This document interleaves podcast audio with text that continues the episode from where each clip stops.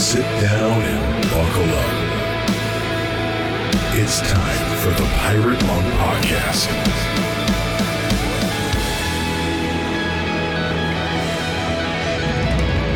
Welcome to the Pirate Monk Podcast. This is Rob, and I am with my four-year good friend, Pablito. Many of you know him from meetings, all the way calling in from Whittier, California. Pablito, welcome to the podcast. Hey, good to be here with you, brother. But we've been friends for 5 years, so we've only been good friends for four? Can you explain that? I'm just kidding. Good to see you, buddy.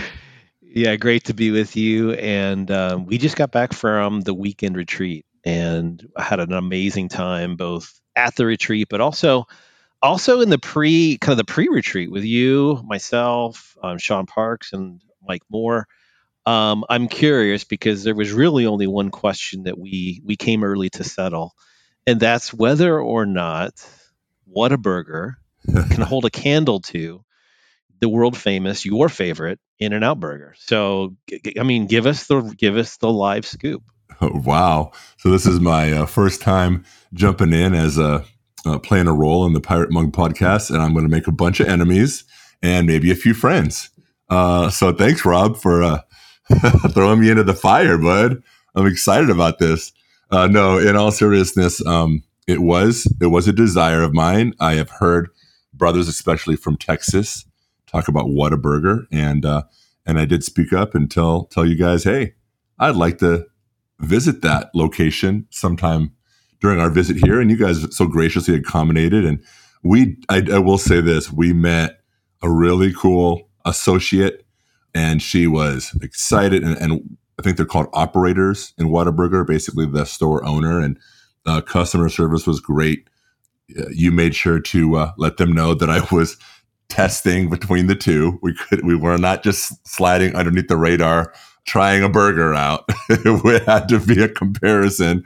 And so I kind of came in with a little, I wouldn't say target on my back, but I'm the In-N-Out guy. You know what I mean? I grew up, I mean, about 7 miles from where I'm at right now is the original, what my friends and I from high school used to call Mecca.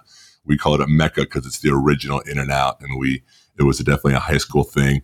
I think, In-N-Out has a lot of nostalgia for me, growing up in Southern California, and I'm having that with my dad and my friends and the late night stuff, you know, after parties and stuff. But Whataburger was a solid burger. It was good customer service.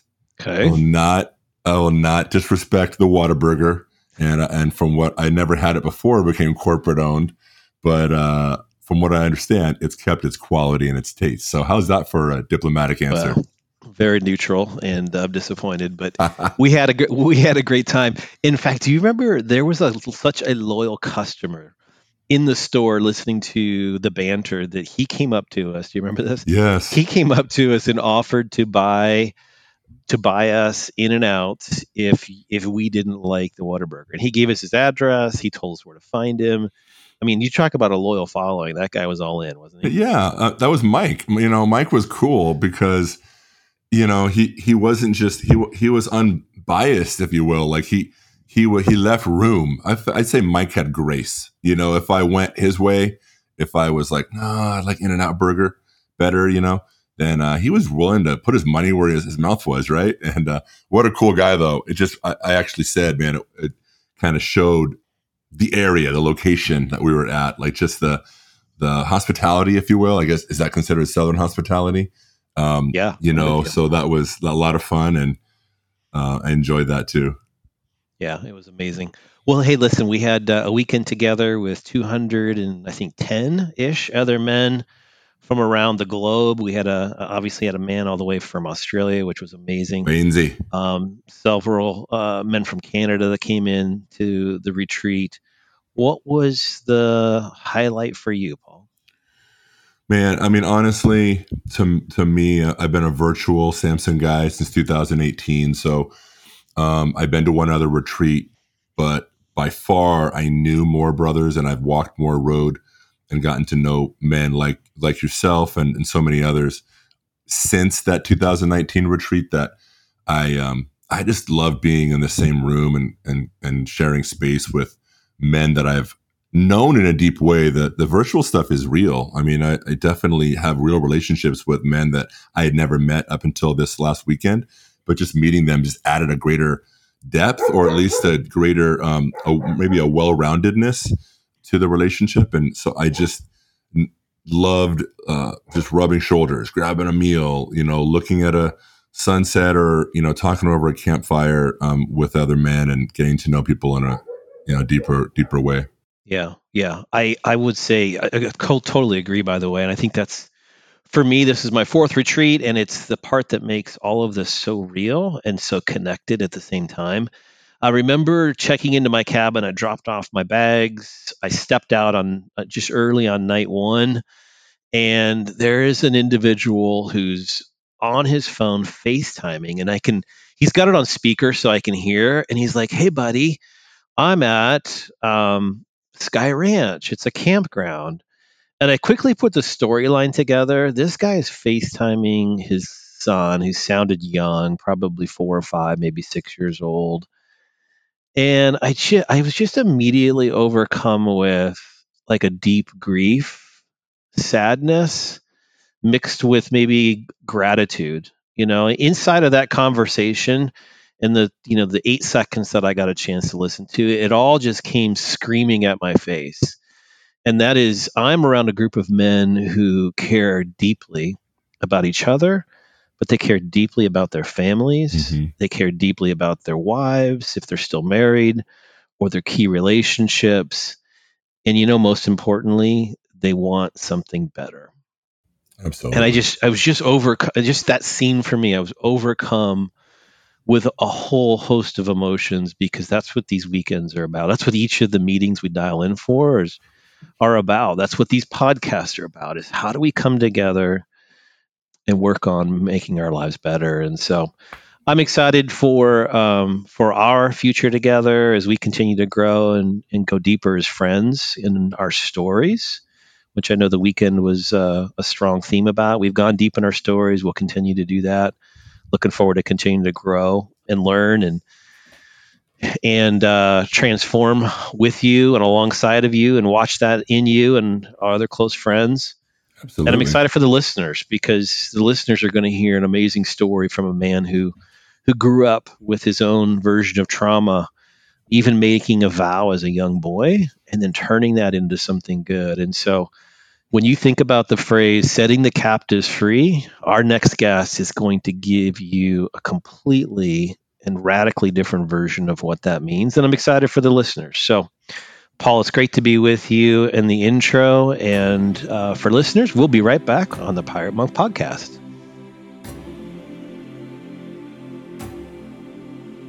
You know, listening to podcasts like this one is certainly helpful to your recovery. And so are the many books that we recommend. But recovery is not something that any of us can do by independent study. None of us can recover alone. We heal in relationship. So it's crucially important for you to find a recovery community, a Samson Society group, or a Pure Desire group, or a Celebrate Recovery, or other 12-step program somewhere where you can bring your real self and say the real truth. And there's another resource that you can draw on, one that's been extremely helpful to me over the years.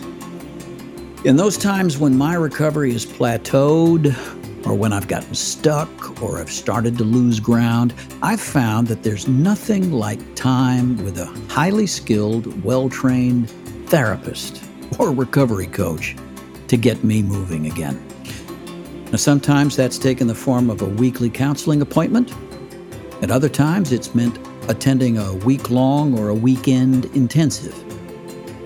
If you're ready to take a dramatic step forward in your recovery, let me suggest Life Works Christian Counseling. These are good folks. The Hunters and their staff get addiction. They understand trauma, and their approach is both biblically and scientifically sound. They work with individuals and couples. They're based in Madison, Mississippi, but they can work with you anywhere, remotely, through Zoom. And at various times throughout the year, they also run weekend intensives for Samson guys. To learn more, go to lifeworks.ms. That's lifeworks.ms.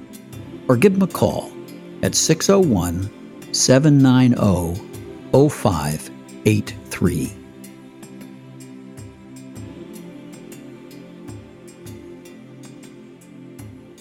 Welcome back to the Pirate Monk Podcast. Oh, how privileged we are this week to have as our guest a guy who many of you, especially if those of you who have served in the military or serving today, you may very well have heard of this guy. He's the CEO of All Things Possible Ministries. He's got an amazing story, an amazing background, an amazing mission. Victor Marx is joining us today. Welcome, Victor. Hey, thanks, Nate. I appreciate it. Yeah. Now, for those that don't know what this ministry is that you do, which is this your 20th anniversary? It is. Yeah, okay. 20th year.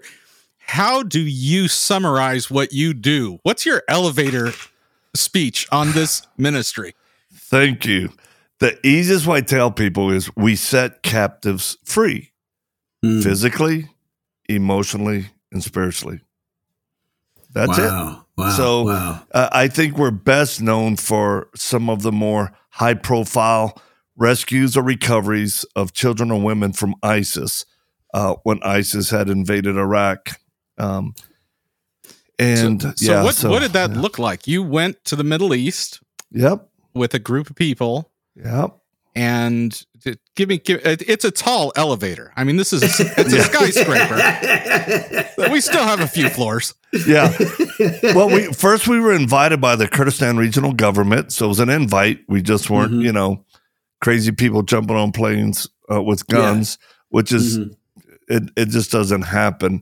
And we got the invitation to develop relationships, and they asked us, could you and your team go to these girls who had been held captive by ISIS, help them with the trauma relief of being abused, raped, seeing their family murdered, and being in captivity. So I took a really good group of people. We provided our own security, and then I provided a team of counselors, psychologists, and whatnot. And then we did what they had asked and hoped for. That parlayed into us training some of their mental health professionals. And then what changed everything for us, because, gents, I thought it was going to be a one-off, quite honestly. Mm-hmm. And my wife was on the team, which is a story in itself. But when one of the young girls kept looking at my bride's watch, Eileen said, "Do you like my watch?" She's like, "Yes." She took it off and gave it to her. And I'm standing back going, "What? I bought that watch. That was like a gift, woman. I can go get her a Timex." But my wife just felt like this would mean the world to this gal. When she did that, and then through relationship later, a gal gave my wife, this is how it changed everything. She pulls out an iPhone, the girl did, and said, "I know y'all care about my sister still in captivity. I grabbed this when I was running out of the Amir's house of ISIS. Do you want it?" And it was an iPhone, his iPhone. Oh. From an intelligence gathering perspective, that was a gold mine. And up until that point, we believe that was the first iPhone ever taken from an ISIS commander, because that was right in the beginning. And we were able to provide that to our government agencies, and they did some pretty important things as a result that was seen on the news, but people wouldn't know the connection. And honestly, at the point, at that early juncture, we didn't want people to know we were involved in that, because we were active in and out of Iraq 16 times. We still have a safe house there. We're still active in what we do. So yeah, that's when everything changed. And so what? I'm not up on ISIS functions. Yeah, they're going into places at that time, and I don't know what's happening now. And they're capturing women and girls for what purpose? Like, explain to me what is going on. Yeah, ISIS, a terrorist organization, had planned to be Al Qaeda 2.0, because they thought the old men of Al-Qaeda wasn't doing enough and held to a certain moral code they didn't even believe in. So ISIS planned a caliphate, which is to take over as much of the world as they can to implement Sharia law in an extreme version of Islam. And they did it by organized, structured, well-funded attack teams that would go into a city and through absolute, utter horror, kill, behead everyone who resisted, and they would take over the city. So when they hit Iraq, one of the main cities they went after, Sinjar was first, but then they did to Mosul. Mosul would be considered like a Los Angeles in America. And they completely pillaged, killed, took over, set up roadblocks, checkpoints, took over banks. And almost overnight, they literally gained about $700 million to their war chest. And they would take women and sometimes children for the purpose of sex slaves or using them as bargaining chips to grow their fighting force by promising young men around the world, we'll give you a bride if you come here. And gents, listen, at one point they had 52 countries represented of fighters that had come to join ISIS from around the world. Wow. And you, there, I had heard a staggering number, but it was a few years ago of how many people you guys got to be a part of rescuing. What is that number now? Well, between recovery, rescue, facilitating, trauma care, and then other things, it's about 45,000 women and children we've affected in a positive way. Wow. So that pissed off ISIS in a big way. Well, Victor, what I'd like to do, if I could, is rewind your story. Yeah. I don't suppose when you graduated from high school, your ambition was to be a trauma expert? Negative, yeah. You didn't know the word? Nope. Emotionally, you knew trauma, but cognitively, you didn't know trauma. Correct. Yeah. Can you kind of tell the story for our listeners, how you... Came awake to the reality of your injury and how you found healing? Yeah, it's when you're raised in dysfunction, it's not abnormal.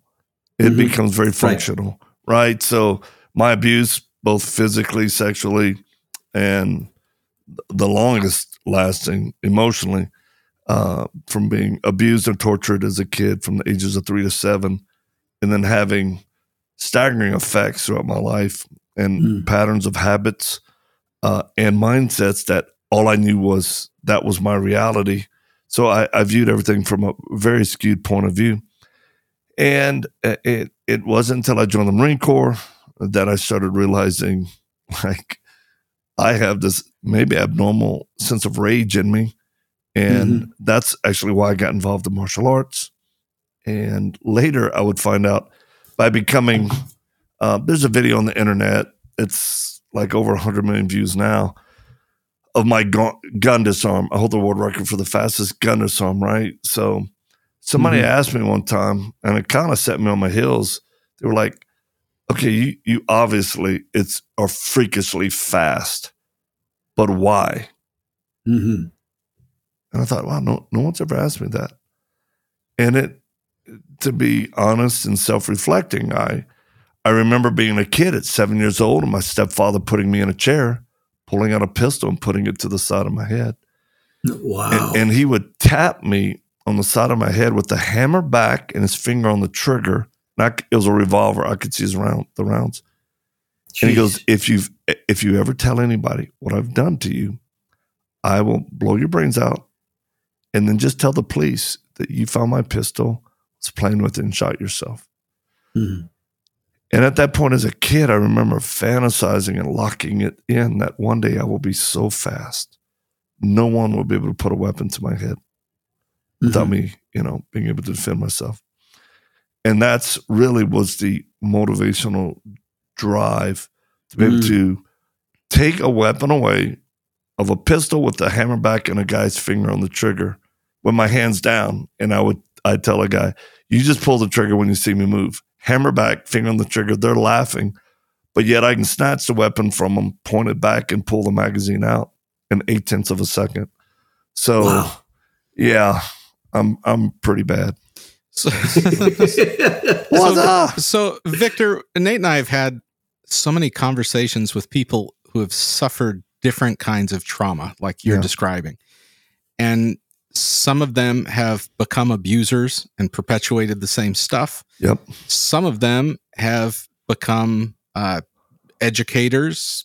Some are just amazing fathers. Some, though, seem to have something that grows in them that is so very protective, like something, but they want to become the protectors of what had happened to them. Yeah. And it certainly seems like this is where you ended up.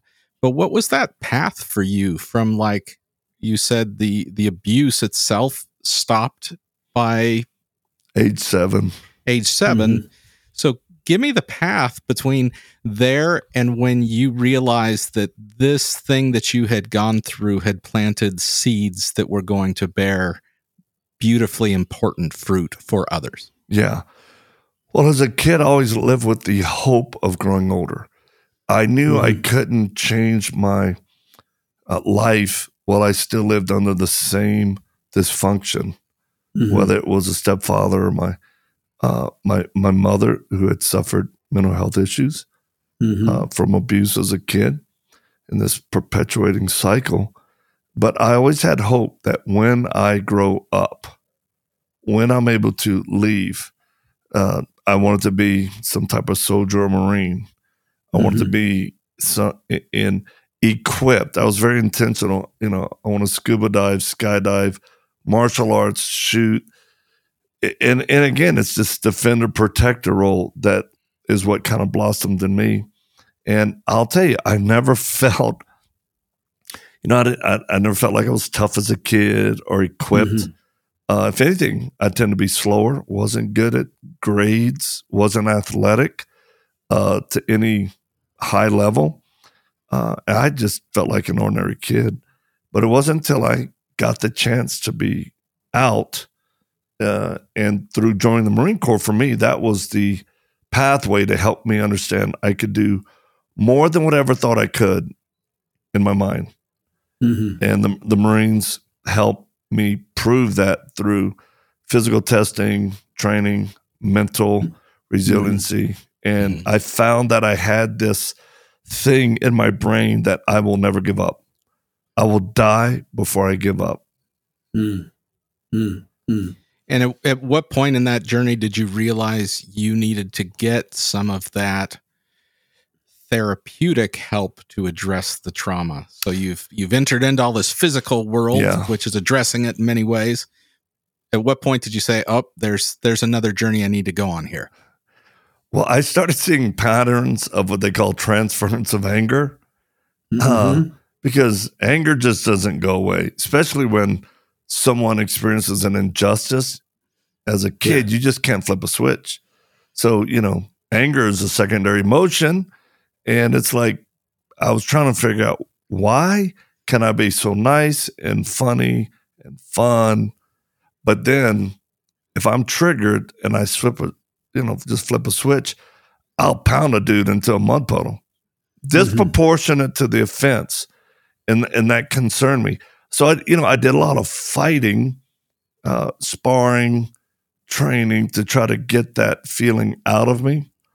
But it wasn't until a little bit later in life when I met my future wife and we got engaged, sent out the marriage invitations.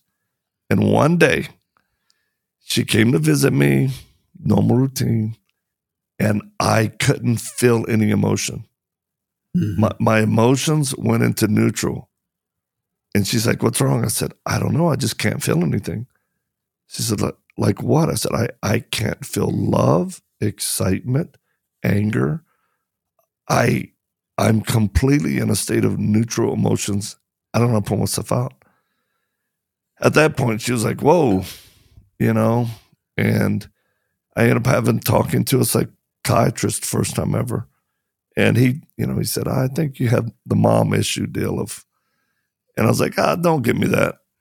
And he goes, what's one of the strongest memories you have of your mom? talking to you about dating or women or whatever. And I was like, oh, I absolutely remember.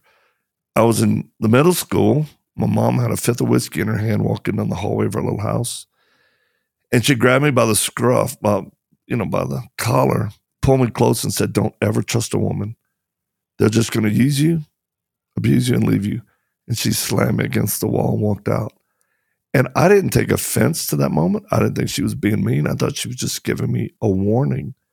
Mm-hmm. Well, guess what? That imprinted so deeply into my soul that it was affecting me all those years later. Now with a woman that was my dream girl, I could have never got. I felt like this was a blessing from God Almighty.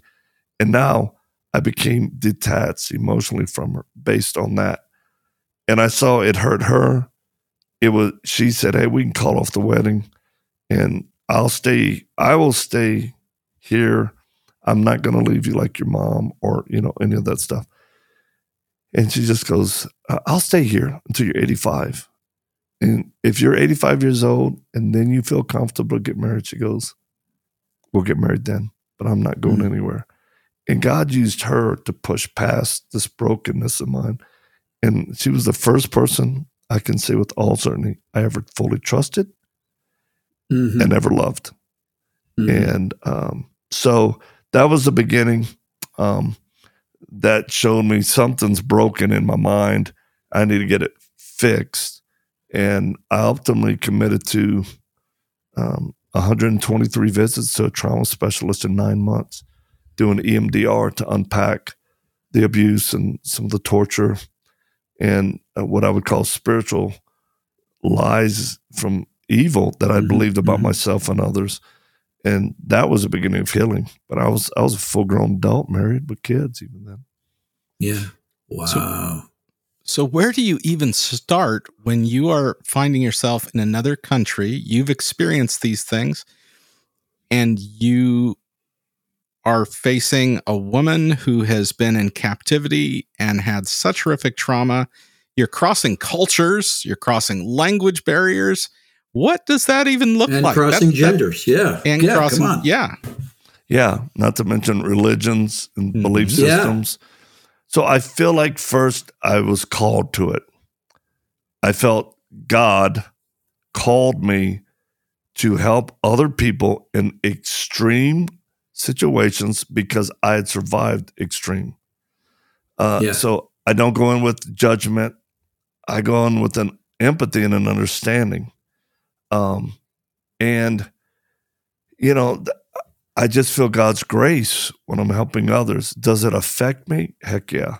I mean, as a matter of fact, just last week, somebody sent me a video of a young girl, 4 or 5 years old, getting abused by her mother, stepping on her back, her face, mom pulling her hair, mom smoking a cigarette, and the cries and the shrieks of the little girl begging for a stop. And that's all preparatory to sexual abuse videos that would be made with this girl. It got next to me, and I haven't been that deeply affected in probably several years. And it really affected me, messed me up for a few days.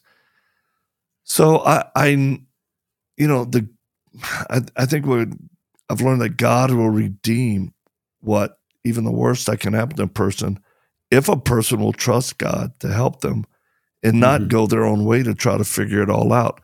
So, I think it takes humility and then a real recognition to go, am I healthy right now? Because believe me, there were times in that theater of battle and war, and that it's easy to cross a line of, I should just kill this person right here. And I certainly made decisions that had to be made, whether a person would stay on the earth or not. But I tell people, when you have to make decisions like that, don't do it out of anger or hatred. Do it because it's the right thing to do. Yeah, yeah. If that helps. When your story began to circulate, became public, there was a film made. You started to get a lot of attention from the military. Yeah, yeah, yeah. I have watched the military version of your film. Wonderful film. Thank you. Triggered. Yep. That's available now on YouTube or available on your website. Powerful, powerful film. Thank you. I know that, I mean, so many great insights in the film. Everybody, for one thing that I gleaned was everybody experiences post-traumatic stress. At varying levels. Not everybody experiences post-traumatic stress disorder. It's a lot about whether you've been given the tools and the permission and the support you need to work through the difficult emotions and metabolize them, whether or not they're, it's going to turn toxic on you. Yeah. So we know that in extreme cases, a lot of our military personnel, I don't know what the suicide rates are today. I know they were as high as 22 men a day. I don't know if they're still there. But in addition to that, there are other ways that men and women cope with post-traumatic stress that turn out to be counterproductive. And in our world, addiction is a big story. Yeah. Yeah. So I wonder what light you can shed on the aftermath of untreated trauma. Yeah. Well, thank you for watching the film Triggered. And I hope people watching or listening will just simply Google it or YouTube it. It is a powerful, short documentary that really was made for people who don't want to watch things on PTSD, right? Yeah, and, right. And but I would say this: I understand why people develop coping mechanisms, because when you're broken or in pain, whether it's drug, sexual addiction, it could be violence, a drivenness to be successful. There's a whole list, and any of those in the right perspective is okay. But once you cross a certain line, you become a slave to it. Yeah. And I would tell people, now I'm going to say something that might put people on their heels, but I'm asking them to just hear me out. I believe that most addictions, when a person's in a place that they struggle and they can't break free. So no, it's no longer fun, whatever it is. It's no longer a benefit, but it's a drivenness that becomes absolutely destructive.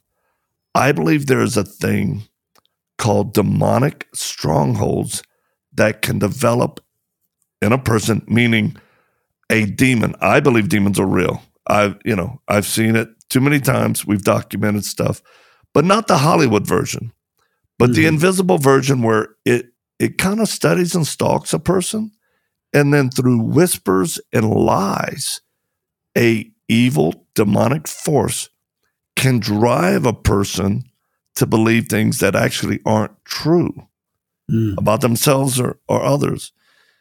So we see this a lot. Last year we prayed for over 800 people, and I have prayed for everything from children, Emmy Award-winning actors, famous folks, to generals in the Pentagon, politicians, it doesn't matter, housewives. And I will tell you, that's a very real, unseen, and quiet tool of darkness that keeps people in bondage. And the first question I'd say is like Jesus asked a man who had withered legs. He said, do you want to get healed? Because you can't force a person to be free. I just got a communication from a daughter who says, my dad won't leave his home. He is stuck on his computer. He's losing everything, finances. He's so driven. And the dad even believes it's demonic, but he can't break away. And we've just seen people get a lot of freedom. Remember what I said in the beginning? We said kept us free physically, emotionally. Now I'm talking about spiritually, and that can level the playing field to allow persons to still deal with the emotional things that they need to work through good counseling or You're talking about a very difficult balance for a lot of Christians. where they either want to avoid doing the practical work of counseling and getting support and community, the hard stuff, and just do let's pray it away. Right. Or you get the other side where it's like, yes, I still believe in Jesus, but I'm going to take care of this by my own power. And you're talking about bringing that balance into this process. And I appreciate the fact that you're calling it this quiet spiritual force, because Hollywood likes to make it big and flashy, and people, get afraid around of it. Yeah, it's just a whole. You're talking about a very different thing, but it's. What do you think, Nate, about how we as Christians find that balance where we don't neglect the spiritual and figure out how to save ourselves while still proclaiming Jesus? Well, what amazes me is the remarkable filtering ability that we have in our brains. We can filter out what we don't want to see and what we don't want to believe. And in a highly secularized post-Christian culture, where belief in demons is no longer sexy or mainstream. We can find other explanations or just blind ourselves to what, if the filter were removed, is pretty damn clear. Yeah. Right? Yeah. Well said. I mean, Aaron, our mind's never more clever with self-deception until we're at that point of we don't want to believe something. Yeah. And then we will, and even pastors, I'll tell you, some of the most resistive people to what we do in the spiritual realm are actually pastors. Yeah. I had a pastor of a huge mega church tell me, Victor, if what you're saying is true, I'd have to pray for a lot of people. His exact words. Maybe one day I'll out him because he got weird and woke. I'm just like, gee, what a dingbat, man. Can you imagine that? A pastor's praying. Holy smoke. Sorry. Yeah. Wow. So where has this journey led you now? You said you don't do as much in the Middle East, or just in a different way? Are you doing stuff more at home? How are you addressing setting the captives free in 2023? Oh man, there's a slogan. Yeah, that's that's the right question. We've never stopped helping people in the Middle East. As a matter of fact, we just had a team return from putting together task force with law enforcement in Iraq to help do counter sex trafficking and counter pedophile work. So that's that is one of our big initiatives. So we do that there. We do that here. We have safe houses, and we do the same thing in Southeast Asia. We've helped with the immigrant issue by actually going on the exact trail they follow. Me and a team, we hopped around from Texas, Mexico, Guatemala, Panama, down to Colombia, because there's so much sexual abuse and child abuse and all of that. And then we have a strong call and desire to see people come to faith in Christ. Ultimately, evangelism is the core of our ministry, but we do it through practical means, right? Mm-hmm. And it's never more easier to share Christ with someone that you've helped and shown His love. Mm-hmm. And then through media, social media, as you guys know, I just did a hit on Fox. It's, I think, using the airwaves to proclaim truth and tell stories is critical. But here in the U.S., we literally work 24/7 doing counter sex trafficking and toward counter pedophile work. We work with law enforcement. We don't work outside of them. But our teams are equipped in ways that typical law enforcement may not have the bandwidth, funding, or even the experience. So we come in as a force multiplier, and things happen very quickly. And they have great respect for what we do, and we don't charge for it because we're a nonprofit. We just, solicit funds from people who believe in what we're doing, and then that enables us to do whatever we want. But gosh, I just got back from Cuba. at a pastors conference for 600 pastors in an oppressed country. Really? So, yeah, very, very exciting. Well, I'm always curious, being a dad that still has two teenagers at home, what's something you wish, let's be specific to America, it might apply other places, but what do you wish American parents would understand to keep their children more safe so that you'd have a little less to do? Nobody's going to like what I'm going to say. I like it already. Okay.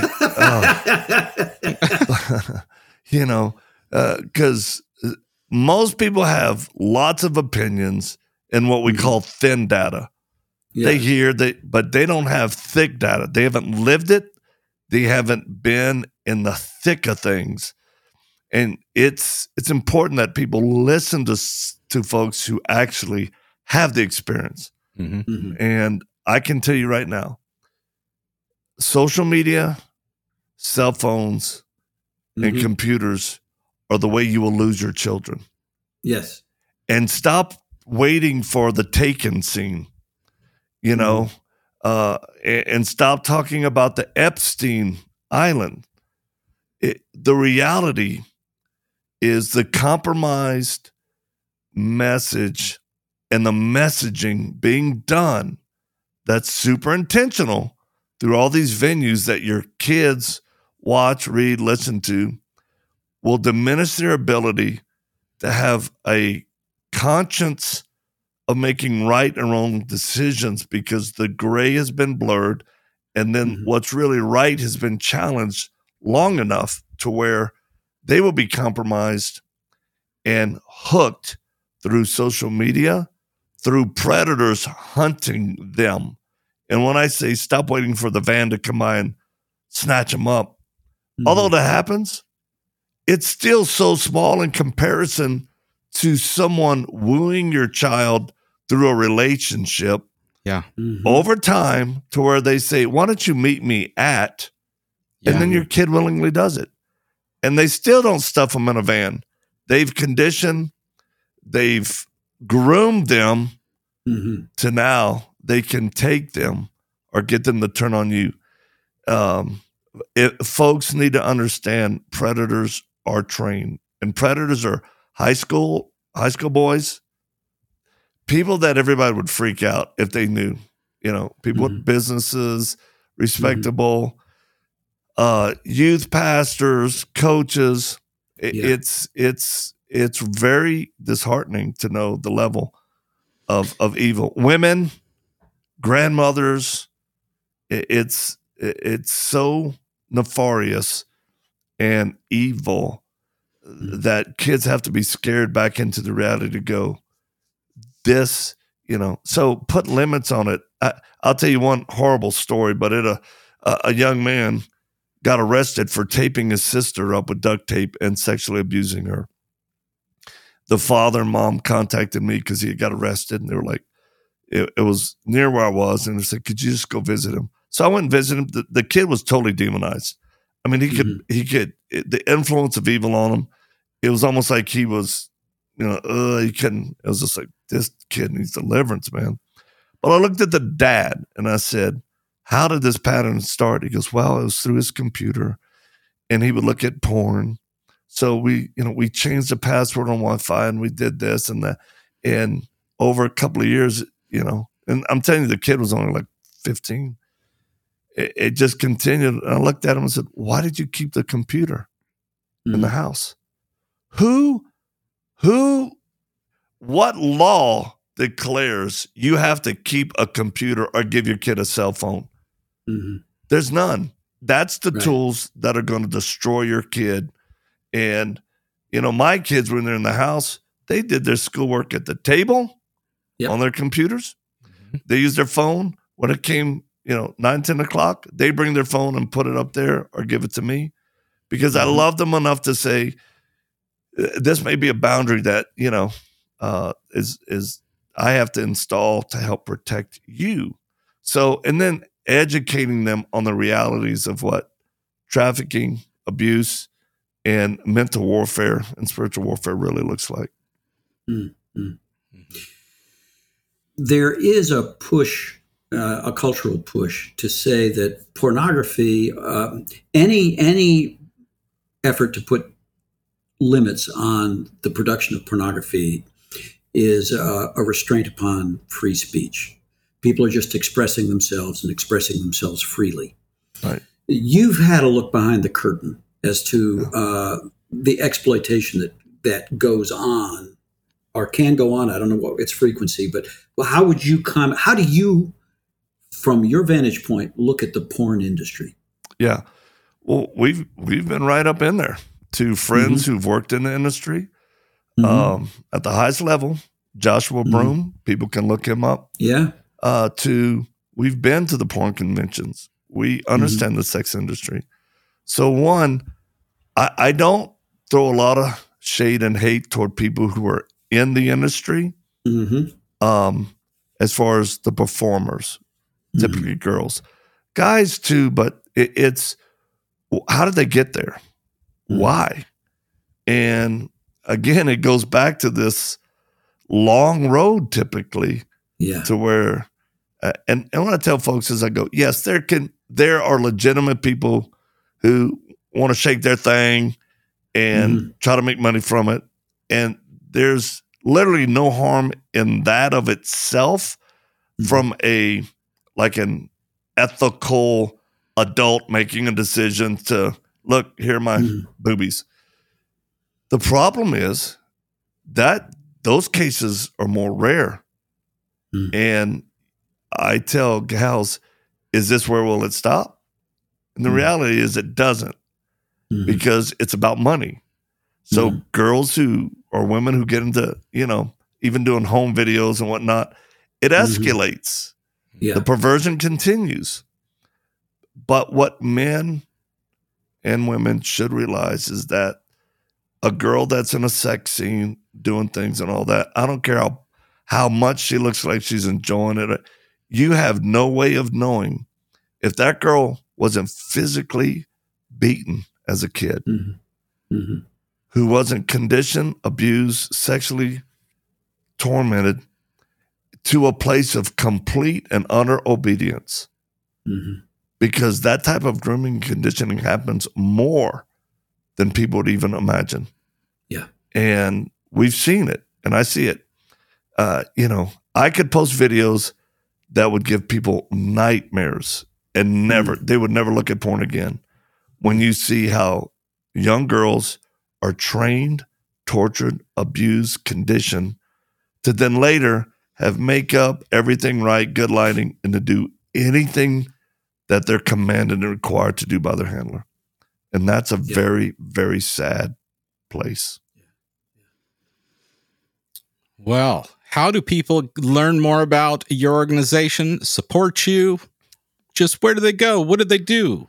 They have to fly to Baghdad, fight their way into Syria, and meet me at a Starbucks coffee location.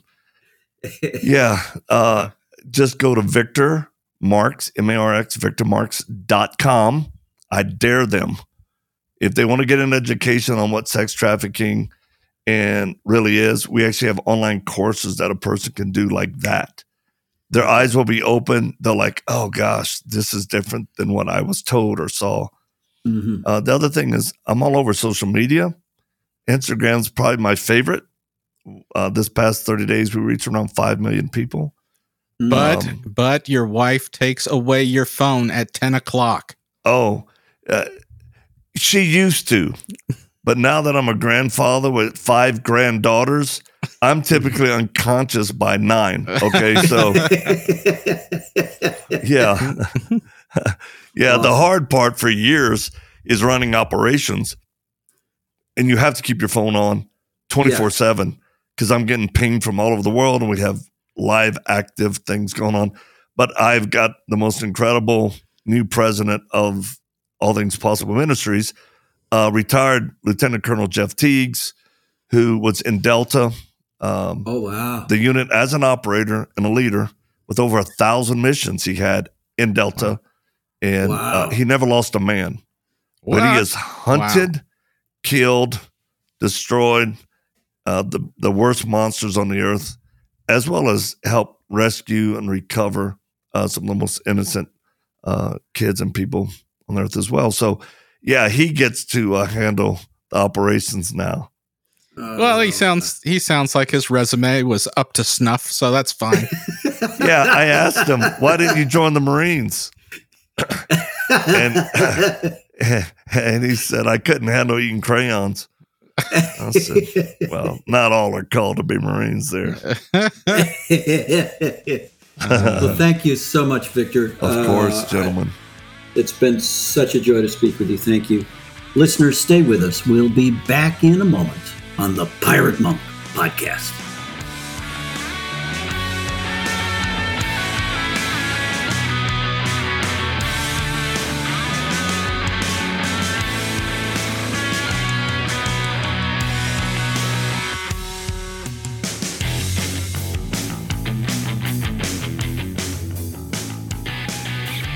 All right, welcome back. Wow, what an amazing interview. So powerful on so many levels. Would love to hear what your thoughts were, Rob. Yeah. Victor has such a powerful story, testimony, mission. There's just such a deep fabric with him that is loaded with conviction.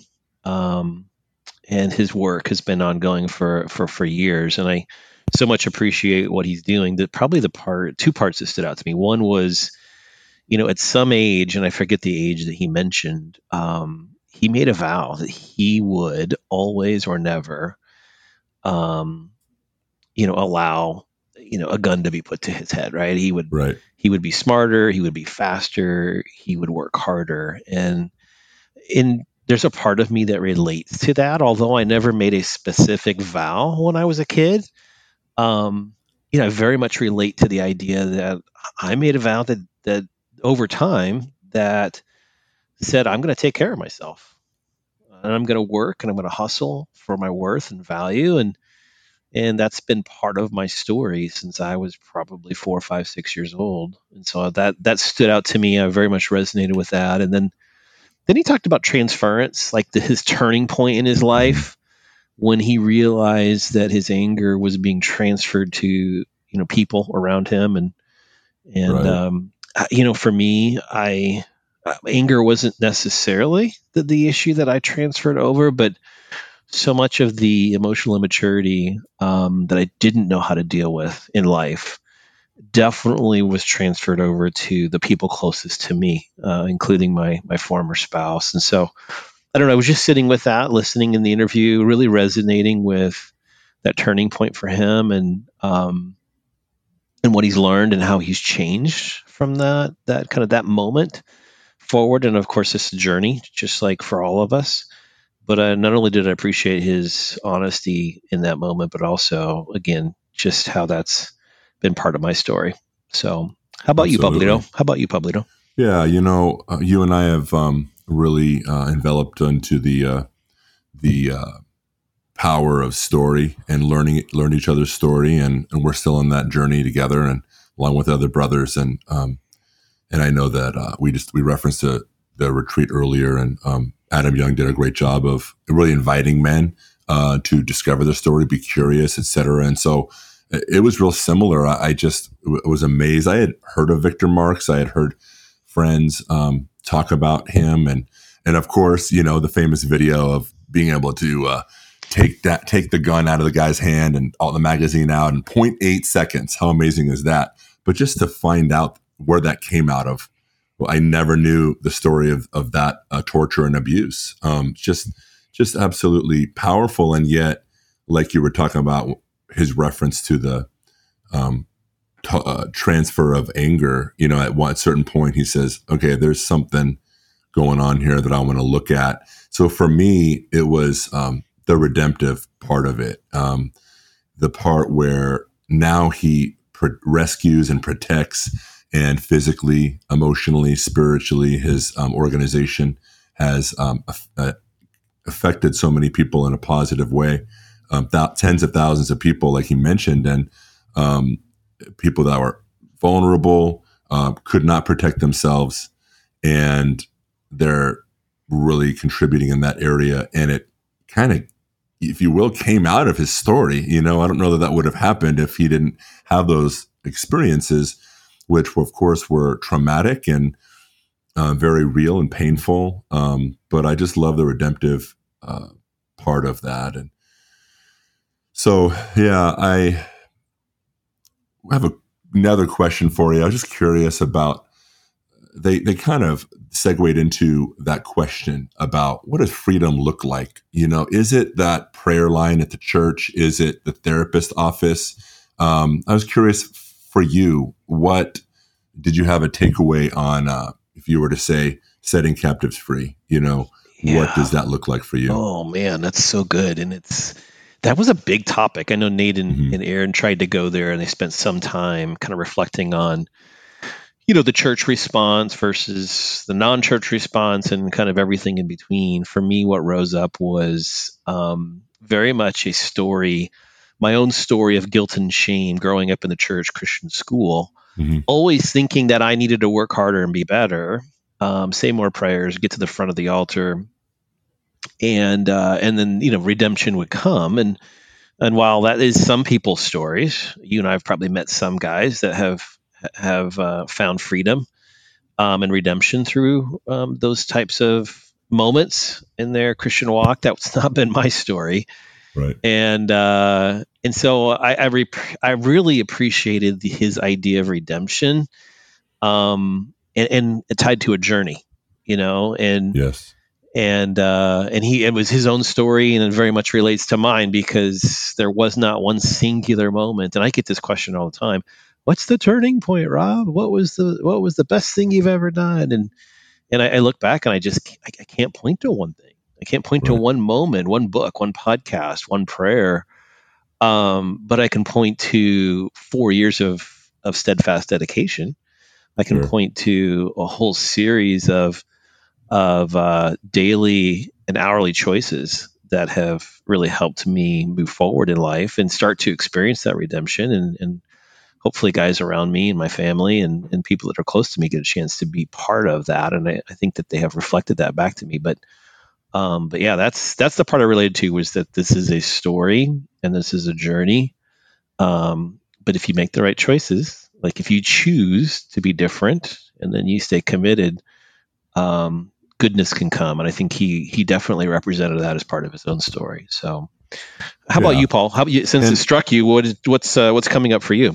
Yeah. You know, I'm going to just add on, if I could, to what you were just saying, because I know you talked about an independence, that wanting to do, you know, for me, I can relate to that, feeling like I needed to live life alone. If a need was going to be met, I was going to need to be the one to meet it. I can relate to that. And yet, just that reference of like making good decisions moment by moment. I have learned, because I went through all those, you know, I went through deliverance and, you know, Christian self-help and different, you know, prayer lines and all those types of things. And, but I realized that God's choice for me, God wanted me to reach out to another brother. And me making that next best decision, in my journey, especially the last several years, has been one of being vulnerable and honest, you know, and partnering with somebody, letting them in when I would keep people at bay and not let them too close to me, you know, because if they really knew me, you know, then they wouldn't like me, or they would reject me, or it'd be more pain is the bottom line. And so self-protective type parts came on. And so I'm learning that the intimacy disorder that I developed through my own story as a youngin has been healing over time. But at the same time, of course, God's all in that. You know, He's part of that. He's orchestrating it.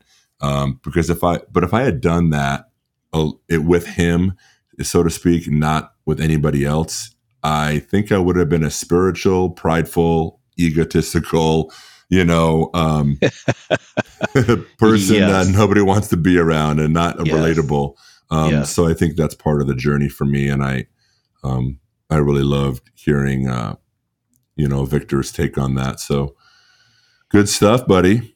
Yeah, absolutely. Great to reflect on this podcast with you. And We get Absolutely. To do this every week with each other on Tuesday nights. We got to do it in person here in the Dallas area last weekend, which was amazing, to not just do this virtually, but to be in our physical presence, and very much appreciate you and your journey and being part of it, and how you live exactly what you just described, honest, transparent, and bringing others into your process. And I'm grateful and humbled to be part of that with you.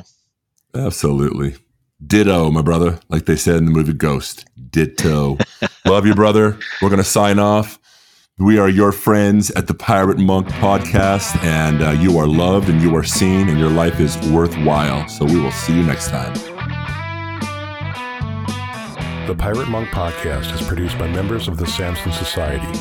Send your feedback or questions to piratemonkpodcast@gmail.com. Please give us a 5-star review on iTunes and share the podcast with a friend.